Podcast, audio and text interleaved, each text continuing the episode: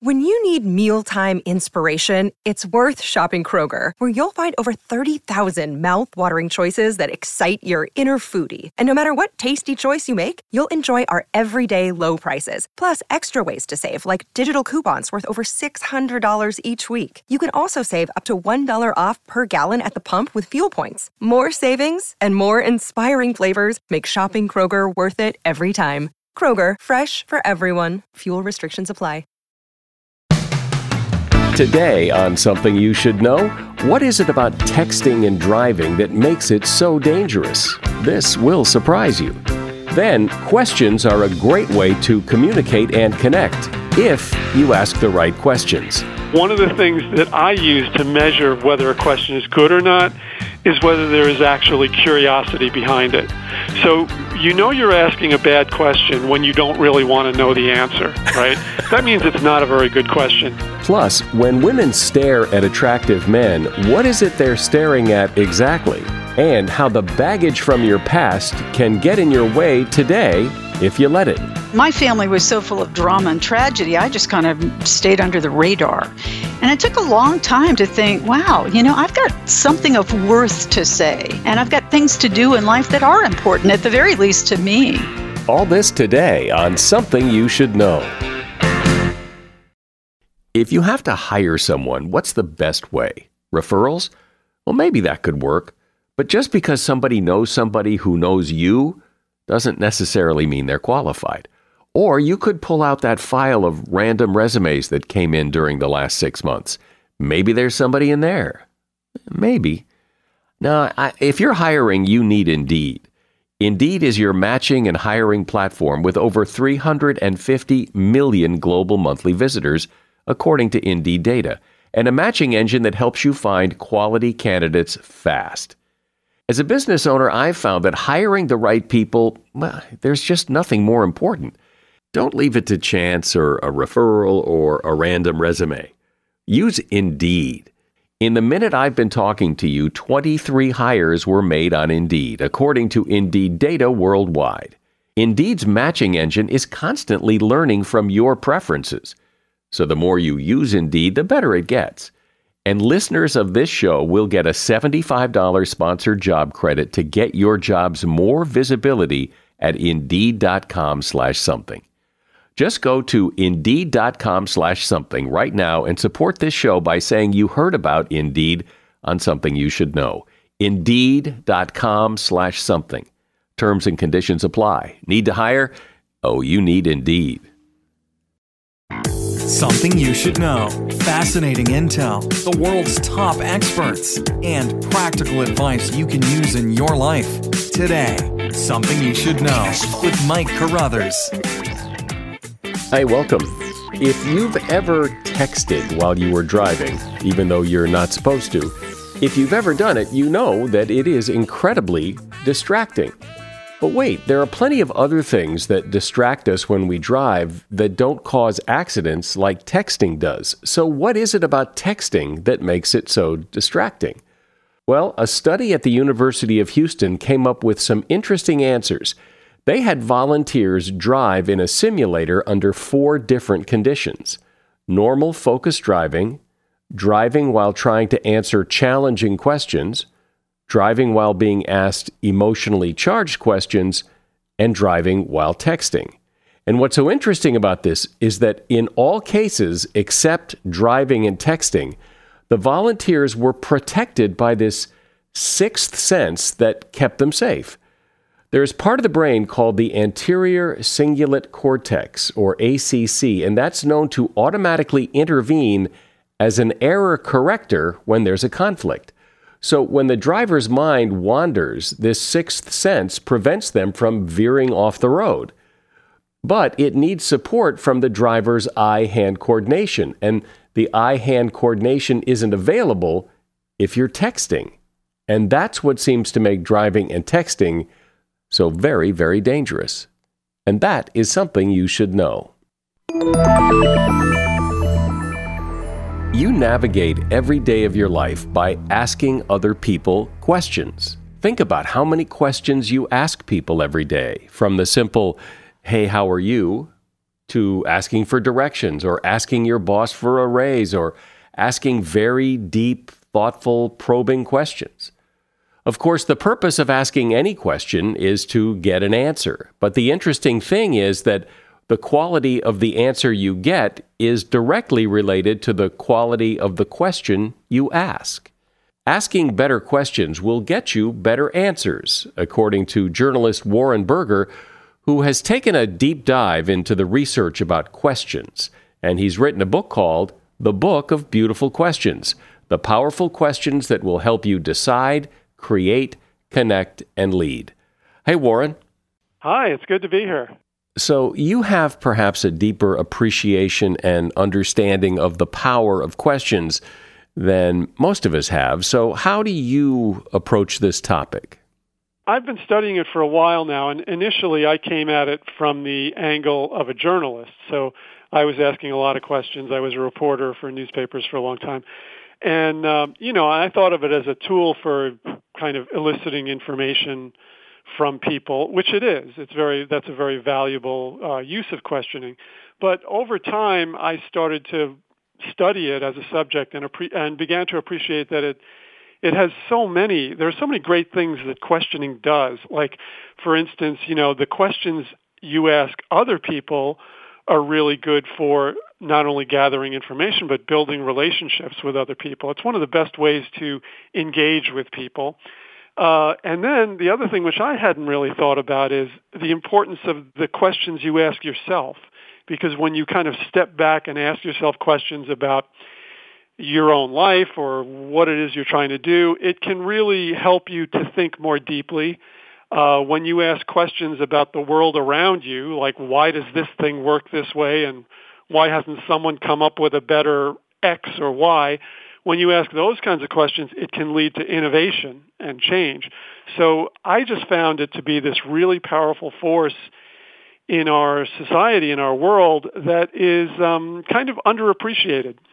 Well, I suspect you're right because, as I said a moment ago, it's we we don't really think about this as a topic. Questions are just, you know, it's like walking. You you put one foot in front of the other. You, if you need to know something, you ask a question. We, we don't think about the topic of questions, and yet how many of us know somebody who who asks us really good questions and we connect with that person and we like that person because they're asking us about what we think and there's so much to this if you peel back the onion a bit. Yeah, absolutely. And and it's a funny thing about questioning like it's not that hard to do, but you have to pay attention to it. So I, I mean, it's not hard to do in the sense that kids kids are great at it. You know, we sort of instinctively know how to ask questions, but the problem is we sort of get out of the habit of asking questions. You know, I mean, it's something we do a lot when we're younger, and then as we get older, we do it less and less. And the other thing we get into the habit of doing is asking uh, really rote questions, uh, you know, kind of thoughtless questions like, how are you? What's up? You know, and so we don't put a lot of thought or effort into our questioning. And the the difference between asking someone a rote question, you know, how was your day, as opposed to asking a little bit more of a specific question, you know, what was the most interesting thing that happened to you today? Just by putting a little more specificity into questions, they they become more powerful and, and more interesting to people. So I think that's that's kind of the thing to keep in mind about it is that it, it you know pay attention to it, pay attention to the questions you ask because the way you ask them and and the tone you ask them in, all those things are going to um, uh, impact the way a person responds. Yeah, well, like you said, we ask questions like, "Hey, how's it going?" I don't yeah. really, I don't really want to hear how it's going. no, especially. You know, I, I find myself. It's funny. I find myself giving talks in front of groups of people, and I'll say, "How is everyone this morning?" And then I realize that's the most ridiculous question, right? First of all, you know, everyone everyone is different. Everyone in the room is different. So it's like, uh, you know, we get into the habit of asking these sort of pointless questions. Uh, bosses do this at work, and I I, I talk to managers and executives a lot and say, don't go around and ask your people, you know, how's it going or, you know, what's happening. Um, try to ask them individualized, specific questions, uh, and and you're going to get a much better um, uh, feedback. I think that's so important because of those kinds of questions of everything okay, how's it going, uh, what's yeah. going on. Well, if things aren't going well, uh, do you really want to hear that? Do you do you really want me to tell you all the problems I'm having with this thing I'm working on, or do you want me to just say, "Hey, things are great"? Uh, that brings me to you know one of the things that I use to measure whether a question is good or not is whether there is actually curiosity behind it. So you know you're asking a bad question when you don't really want to know the answer, right? that means it's not a very good question. Good questions have curiosity behind them, and the curiosity is apparent in the question. The person on the other end can see, wow, this person's really curious. They really want to know about me or they want to know about something I'm doing. Um, and, you know, we react a whole different way to curiosity than we do to, you know, just people asking questions as a formality or asking questions. Another thing to watch out for, people ask questions as a form of like veiled criticism, you know, like, what were you thinking? And, and it's like, you don't want to go there either. You know, like if, if you're going to really tap into the power of questions, you know, a really good rule to keep in mind is that it's directly tied to curiosity. So if your questions are sort of being fed by curiosity, they will be much more uh, powerful. Yeah, I think that's really important because a lot of times you you can tell when someone's asking you a question, they're really just criticizing you. They're just yeah, absolutely. It, it's just a it's a like you said, it's a veiled way to throw out criticism when you don't really want to know the answer to the question. What were you thinking? This is something that bosses do all the time, and, and parents do it sometimes, and it, it really takes away the value of questioning if you're using it that way. Well, when you ask your kid who's running late, why are you late? Well, right. Well, he doesn't. What's what's he, what's he supposed to say? Yeah, right. right. A lot, a lot yeah. of questions don't have answers, and they're not meant to. They're meant to. They're they're meant to make a point, usually a negative, right. critical point, which yeah. which doesn't typically help the conversation. Oh no, absolutely not. So, uh, other than curiosity, uh, how can people become better questioners? First of all, um, pay attention to the tone of your questions uh, because uh, a lot of times we can be a little bit abrupt or aggressive in our tone when we're asking questions. And the reason you have to be careful, like if you just come right out and ask them, "Why are you doing that?" or, or "What's what's your story?" or you know, um, that kind of questioning can sometimes set people back a little bit. They're like, "Oh, is this is this person like?" Interrogating me or what's going on.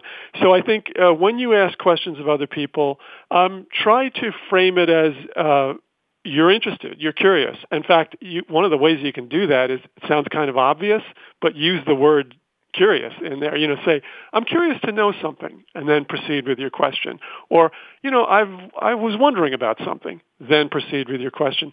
That little uh, preface is really important because it sort of um, relaxes people and it lets them know where your question is coming from. Um, sometimes what I also tell people is if you if you're asking a question that's a little bit of a difficult question, and people uh, this gets a, as a big issue in the workplace. A lot of times people want to ask their manager something or and they're they're not sure if they should ask it. So one of the things you can do is start with curiosity, you know, say I'm just I'm curious about something. Ask the question and then provide the rationale of why you are asking. Say, you know, I'm curious about something.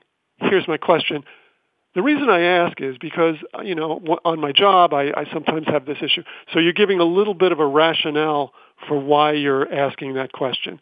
So those two things, the, the curiosity at the beginning and the rationale at the end, it makes sure that no one's going to misunderstand your question, right? I mean, a lot of times people misinterpret questions. They think you're you're being nosy or they think you're being critical. They think you're, I don't know. They have all kinds of reasons why they get defensive about questioning. So you want to put people at ease. That's a, that's a big, big thing.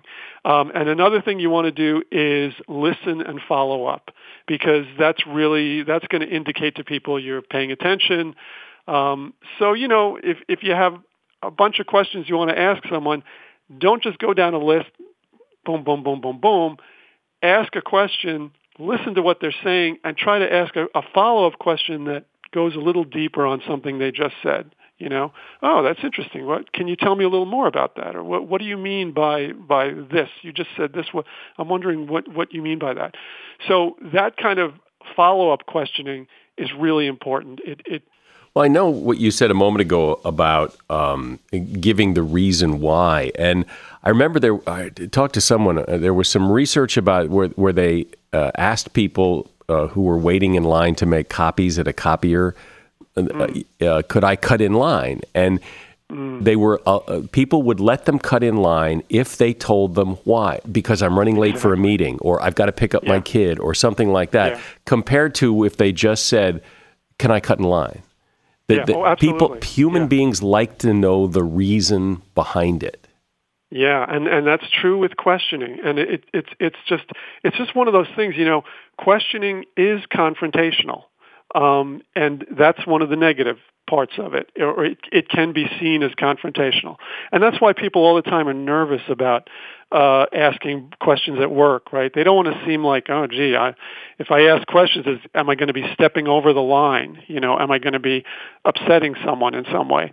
So don't use that as a reason not to ask questions. Just keep it in mind and realize, since it is inherently, uh, or it can be confrontational, do all you can to soften it you know, and to make sure people understand why th- that your questions are coming from a good place. You know, they're coming from a place of trying to understand, curiosity, trying to get better at your job, whatever it is. I'm speaking with Warren Berger, and he is author of The Book of Beautiful Questions. Another day is here, and you're ready for it. What to wear? Check. Breakfast, lunch, and dinner? Check. Planning for what's next and how to save for it? That's where Bank of America can help. For your financial to-dos, Bank of America has experts ready to help get you closer to your goals. Get started at one of our local financial centers or 24-7 in our mobile banking app. Find a location near you at bankofamerica.com slash talk to us. What would you like the power to do? Mobile banking requires downloading the app and is only available for select devices. Message and data rates may apply. Bank of America and a member FDIC. As a listener to something you should know, I can only assume that you are someone who likes to learn about new and interesting things and bring more knowledge to work for you in your everyday life. I mean, that's kind of what something you should know is all about. And so I want to invite you to listen to another podcast called TED Talks Daily. Now, you know about TED Talks, right? Many of the guests on Something You Should Know have done TED Talks. Well, you see, TED Talks Daily is a podcast that brings you a new TED Talk every weekday in less than 15 minutes. Join host Elise Hu. She goes beyond the headlines so you can hear about the big ideas shaping our future. Learn about things like sustainable fashion, embracing your entrepreneurial spirit, the future of robotics, and so much more. Like I said, if you like this podcast, something you should know? I'm pretty sure you're going to like TED Talks Daily. And you get TED Talks Daily wherever you get your podcasts. So, Warren, uh, I understand the, the case you're making that questions can, can really make a difference in a conversation, but I've also been in conversations with people where, you know, it's, it's enough with the questions. You're asking too many questions, you're being too nosy. And I've had people ask me things like, you know, when I first meet them, what are you passionate about? And sometimes I think, and may, maybe it has to do with the way they ask the question, but but sometimes I think, wait, I don't know you well enough to share my passions. That asking me that it's it's it's a little too much too soon. Really? Okay. Well, I mean, I, I've I've had really good reactions to that question because I find that people are they're even though they may not know you very well, they want to talk about what they're interested in. They want to talk about their passions. Yeah, you're so right. Yeah, I, I guess you're have right. To be, yeah, there doesn't have to be a deep connection to. Uh, in fact, a lot of people talk about the fact that we're often afraid to dive into the deep end when we're early in relationships with people. We kind of um, hang around the shallow end of the pool, if you know what I mean, um, because we feel like, oh, I don't know this person well enough to start talking about, you know, what's going on in our lives, what what we care about. But you know, there's an argument to be made that it's okay to to go into the deep end fairly quickly with people because that's when you'll either click or not. You'll discover that there are common interests or not. And you know, if it if if there aren't, there aren't. But that's where you may just in your first meeting with someone discover that this is really, you know, this is a kindred soul. This is someone that really uh, is on the same wavelength as you, and, and that could lead to good things. So, uh, so I, I tend to be of the of the school of thought that says don't don't waste a lot of time on shallow questions when you're getting to know people. Um, it doesn't really get you anywhere. Um, if you want to do the perfunctory, how are you, at the beginning, okay, but try to move towards something a little more substantive early on because uh, there's not a lot of risk there, you know, and I think um, you may open up something, um, you may open up something interesting. There does seem to be a line though there that you know too much too soon. You know, the, it can be. Yeah, you've got to be, be careful. that, that's my well. My philosophy is is is uh, go for it, and and I'm I'm sure it can backfire sometimes. Again, it's all about how you do it. It's all about the tone.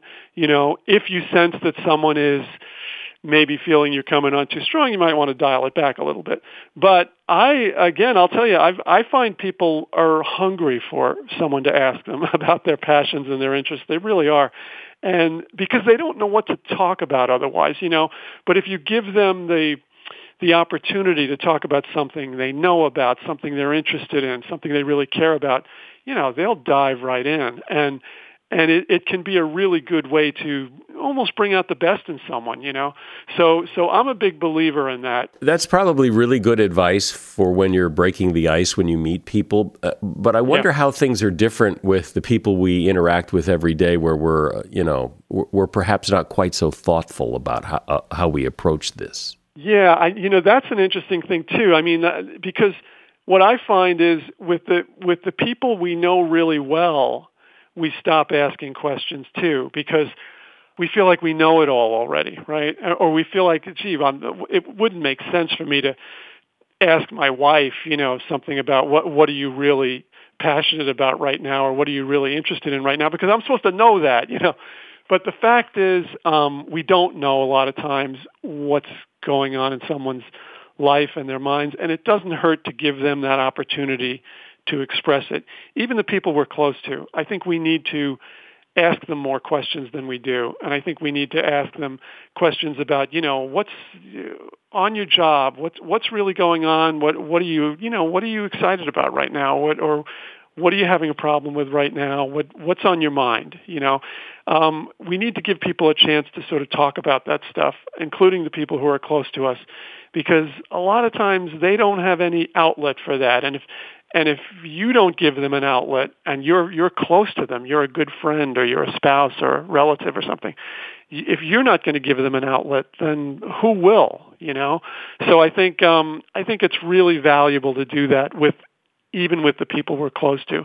Since you've been researching this, uh, are there any other things that surprised you in looking at the research and, and learning about this topic that that seem maybe counterintuitive or that people perhaps don't know?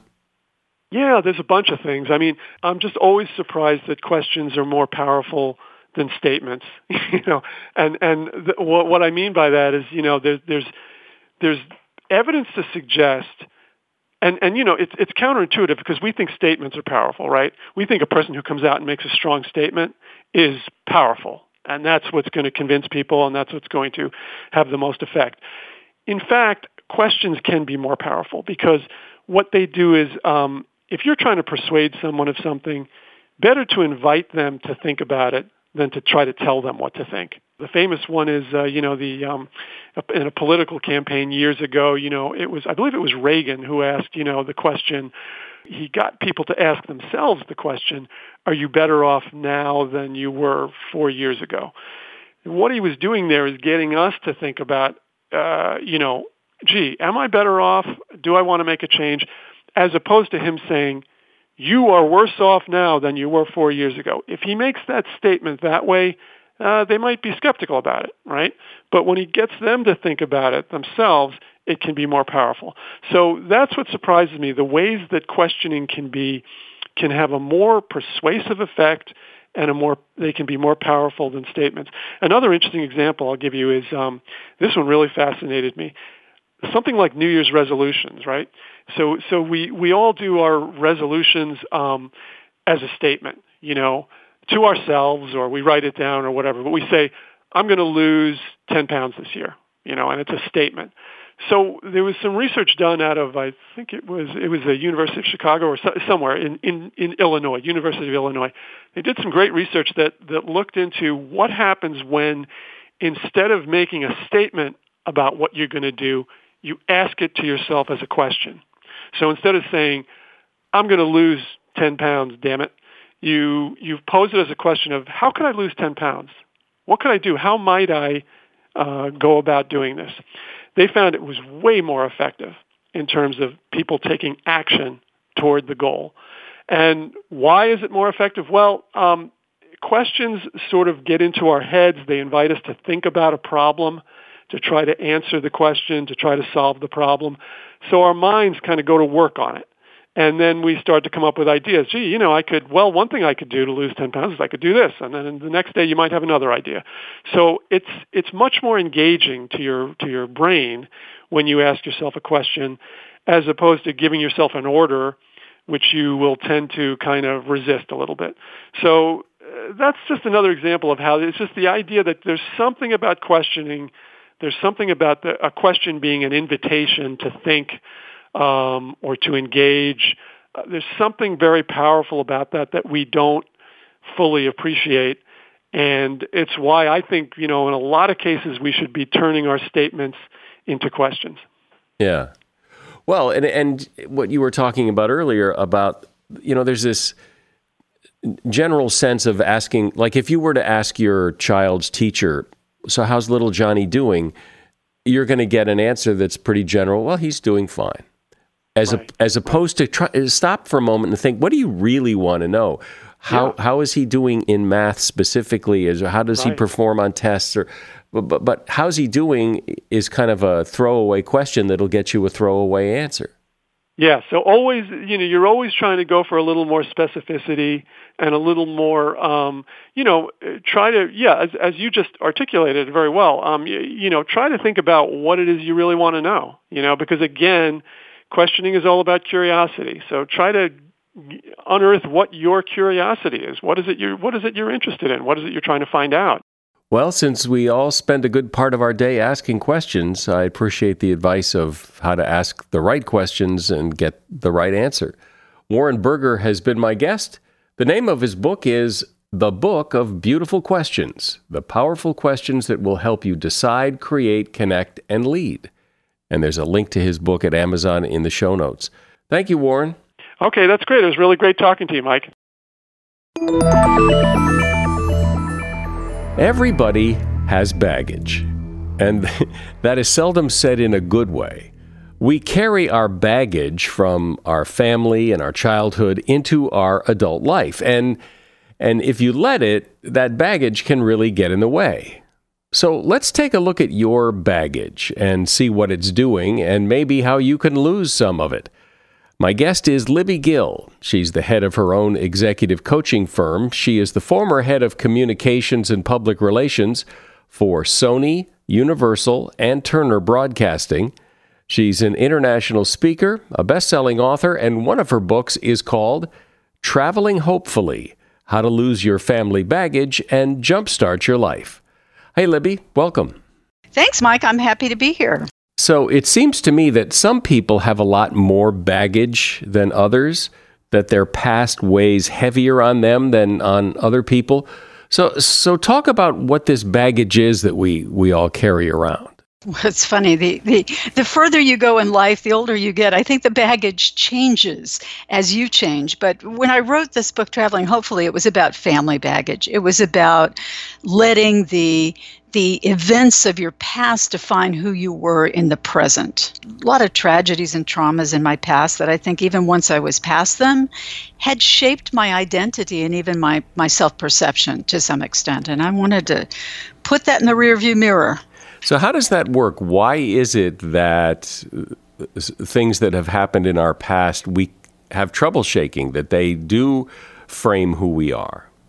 There's a lot of science about that, in fact, and as my studies over the years as a as a writer have included some of that. And there's one interesting thing called fear memory consolidation, uh, the social scientists call it. And it basically says when you have some fear or trauma and you experience that at some point, you get past it, but you remember it. And as you if you're in an experience that somehow evokes that memory, that you're calling up not the the original incident that caused that, oh my gosh, what am I going to do kind of fight or flight response, but you call up the memory of that.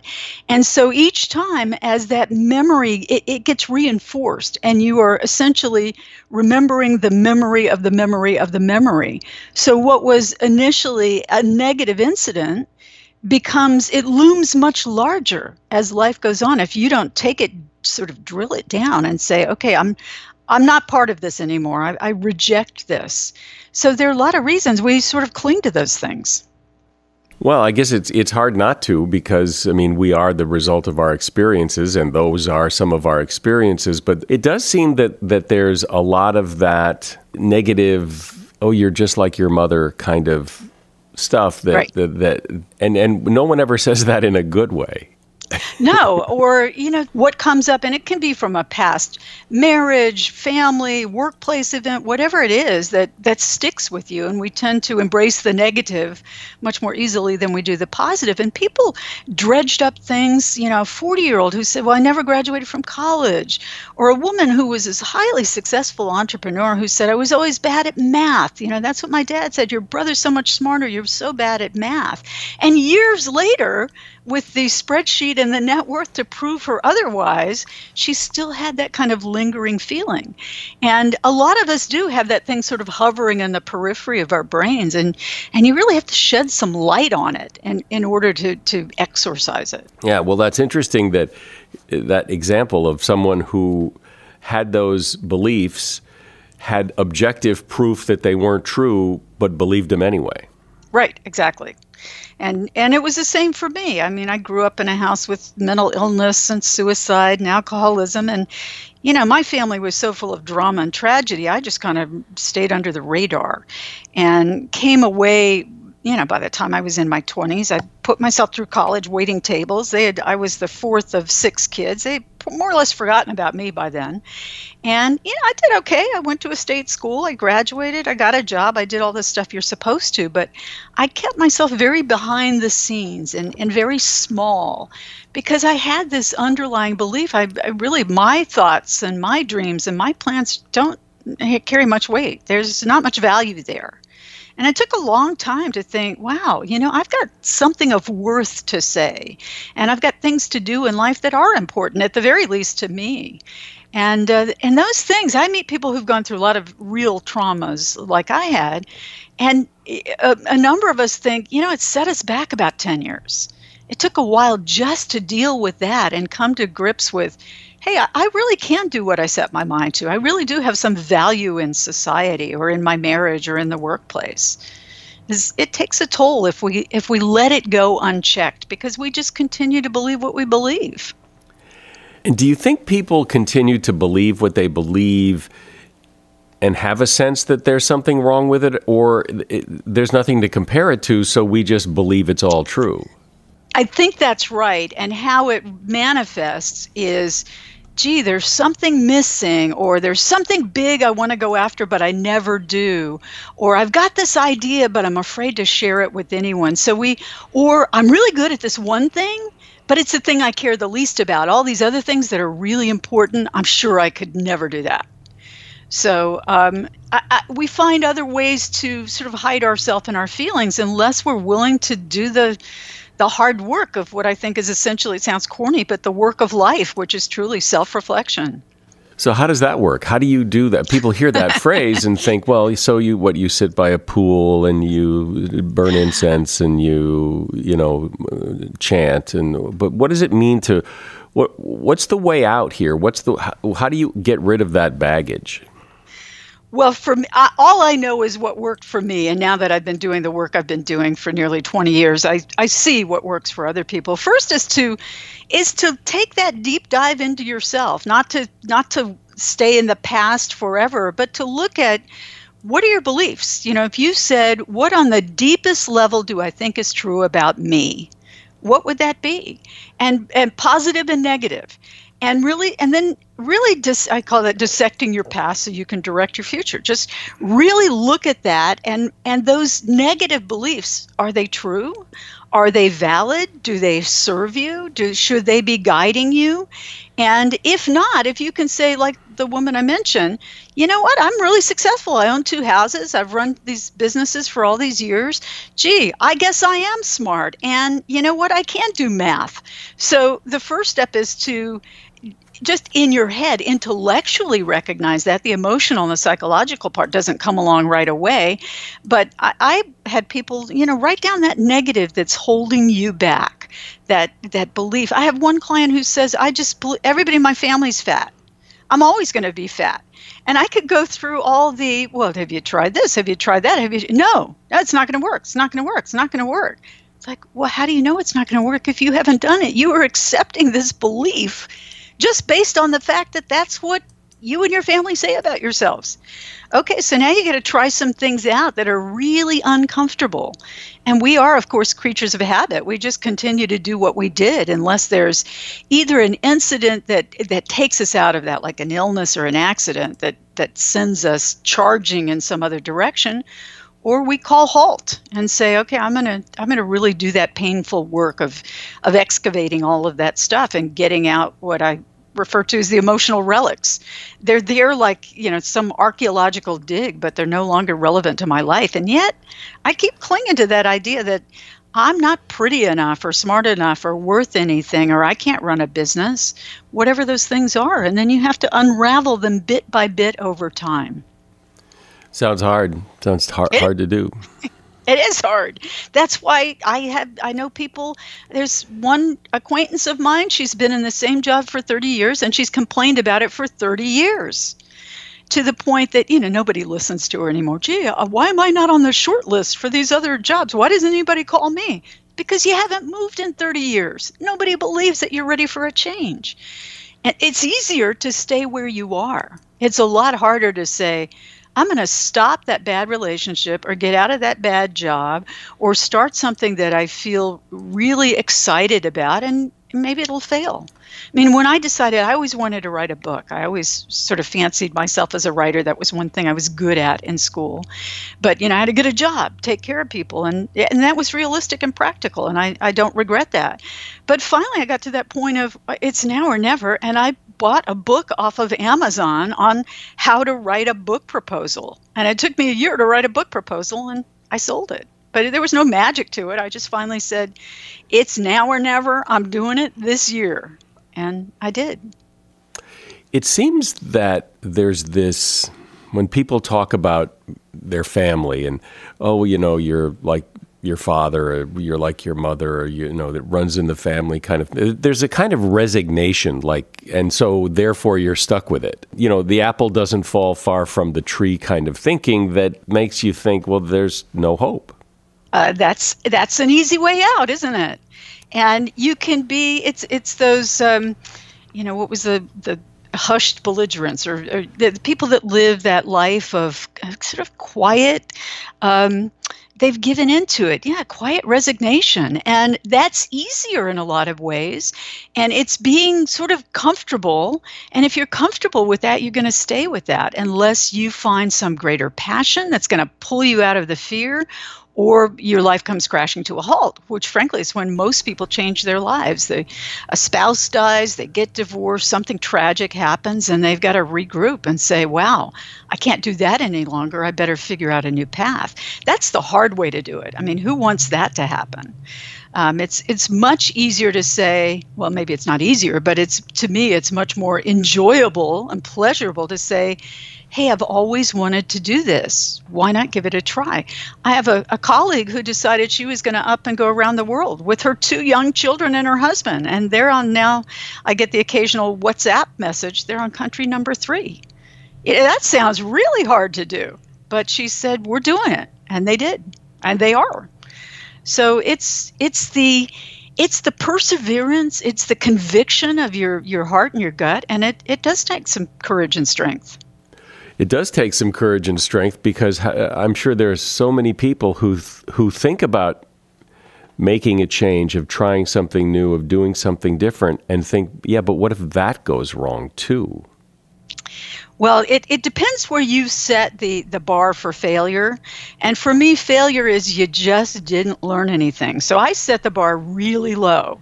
If I do something and it doesn't work and I didn't learn anything, that's a problem. If I do something and it absolutely tanks and I get it, that goes in the plus column for me. I mean, that's just what I've decided to do. It's I'll try it. And you know, I'm I'm not a famous writer, executive coach, but I've built a career that's lasted me 20 years on on my own eh, uh, based on my own talents and skills and how I want to spend my time. And I, to me, you know, there are plenty of people who are a lot richer, probably a lot smarter, more well known, and I'm kind of okay with that. When you talk to people, though, and, and maybe you're not a good person to ask this because you're eh, you're dealing with people who are looking for help and who want to change and all that, but but I wonder if eh, it's more common for people to feel stuck that life always goes wrong things bad things always happen or whatever. And they and and that's where the self-reflection ends that it's not there's nothing more than i'm i am just doomed. I'm you know so, so therefore there's nothing to do except you know wait out life until it's over yeah, right. And what kind of choice is that? But I tend to have people who come to me who who aren't necessarily supercharged about where to go next. It's often a feeling of there's something missing and I don't know what it is. And I never believe the I don't know what it is part. They're not allowing themselves to either give voice to or to rock the boat with their family. And I, will tell you about one woman who was very high level partner in a law firm, very successful. She could have done that forever. But she came to that point in life, as many people do around their 40s or so, of, gee, I want a deeper sense of purpose. And, and this isn't it. I've done it and it's been great. And so we looked at what does that mean and sort of explored some different courses. Did she want to try? And people always start with their career before they want to go to the personal. And gee, do I want to be an attorney in another firm? Should I just make a move? We ruled that out after a few conversations about why start all over to do exactly the same thing. Well, gee, let me try this. Do I want to be an entrepreneur? No, I can't. I don't have the stomach for that. Well, I, maybe I can be a public servant. And after lots of things that seemed completely unrelated, like getting her to join a running club and go on a couple of dates and things that made her just try something new and different and scary, and she found out the world was not going to fall apart around her when she did those things, they were fine. She decided, okay, a friend, and I put her on a very, very precise exploratory kind of path. And somebody said, hey, there's a seat open for a judge would you run for it? And she was, of course, scared to death, but she decided she'd give it a try and we talked it through and that's what i do and it's like hey you're going to have to tell your firm that you're doing this. You're going to have to go out and collect signatures and it may not work. Are you willing to take that risk? And after a lot of times of trying these other risks she said yeah. And she did and she didn't win. But then the next year another judgeship opened up. 10 years later she's been a judge all this time and it's you know and I, I write about those stories because there are some people that it's like wow you got to put the dynamite under them to get them to, to move even though they know they're not happy. And other people are just you know i know, point me in a direction help me get there faster or somewhere in between. But i think a lot of people have that oh it's lives of quiet desperation. That was the phrase i was i was searching for. But a lot of people will stay in that and and i think most of them don't have to so, what's a good first step for someone listening to you thinking, well, you know, uh, it sounds like a scary journey, but, you know, the old every journey starts with a single step. So, what's step one? Well, it would be too self serving to say, take a peek at my book, You Unstuck, but that's where I started. I, look at yourself, write out. It, there's some power and magic in words. Write out what's my ideal life? Take yourself through a what would 24 hours in your best life look like? And just write it down in a little journal. I mean, for years when I was trying to figure all this stuff out, and I wouldn't say I'm completely there, but I'm a lot further along than I was back then. I bought those little speckled composition books, you know, that you buy for a buck at Target or Walgreens, and I, I would write. I would just sort of journal, and then I would give myself exercises, and that's really what's in this book. The exercises that I that I use to get me through is start there what does a great day look like? Are you in your job that you're in now? Are you in your marriage? Are you are you alone? Are you with children or grandchildren? I mean, how are you spending your day? Who's around? What are your surroundings like? What gives you joy? Um, and write that day and think about well, how much of that do you have now? Do you have some of it? intermittently do you have all of it or a lot of it and and start right there with allow yourself to think about and just fantasize what do i really want in life because you know I'm I'm at that point in life. It's like that you're not getting any younger. I mean, who knows how long life will be? Even though we we think now we're going to live forever. You know, people are living to 100 and feeling really good about it. My mom lived till 97 and was healthy right up until the end. But who knows if that's my fate or your fate? So why not consider what would really be my best possible life? Yeah, well, that's a good question. Probably everyone should ask. Libby Gill has been my guest. She is the head of her own executive coaching firm. She's the former head of communications and public relations for Sony, Universal, and Turner Broadcasting. And she's author of a couple of books, including Traveling Hopefully How to Lose Your Family Baggage and Jumpstart Your Life.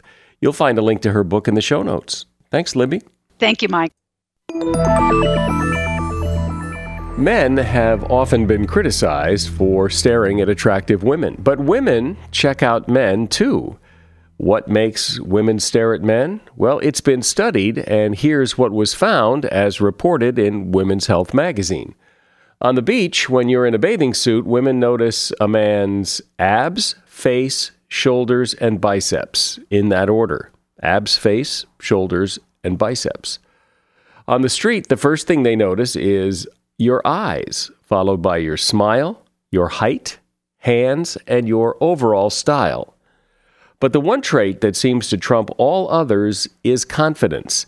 Any man who projects confidence appears instantly more attractive. And that is something you should know.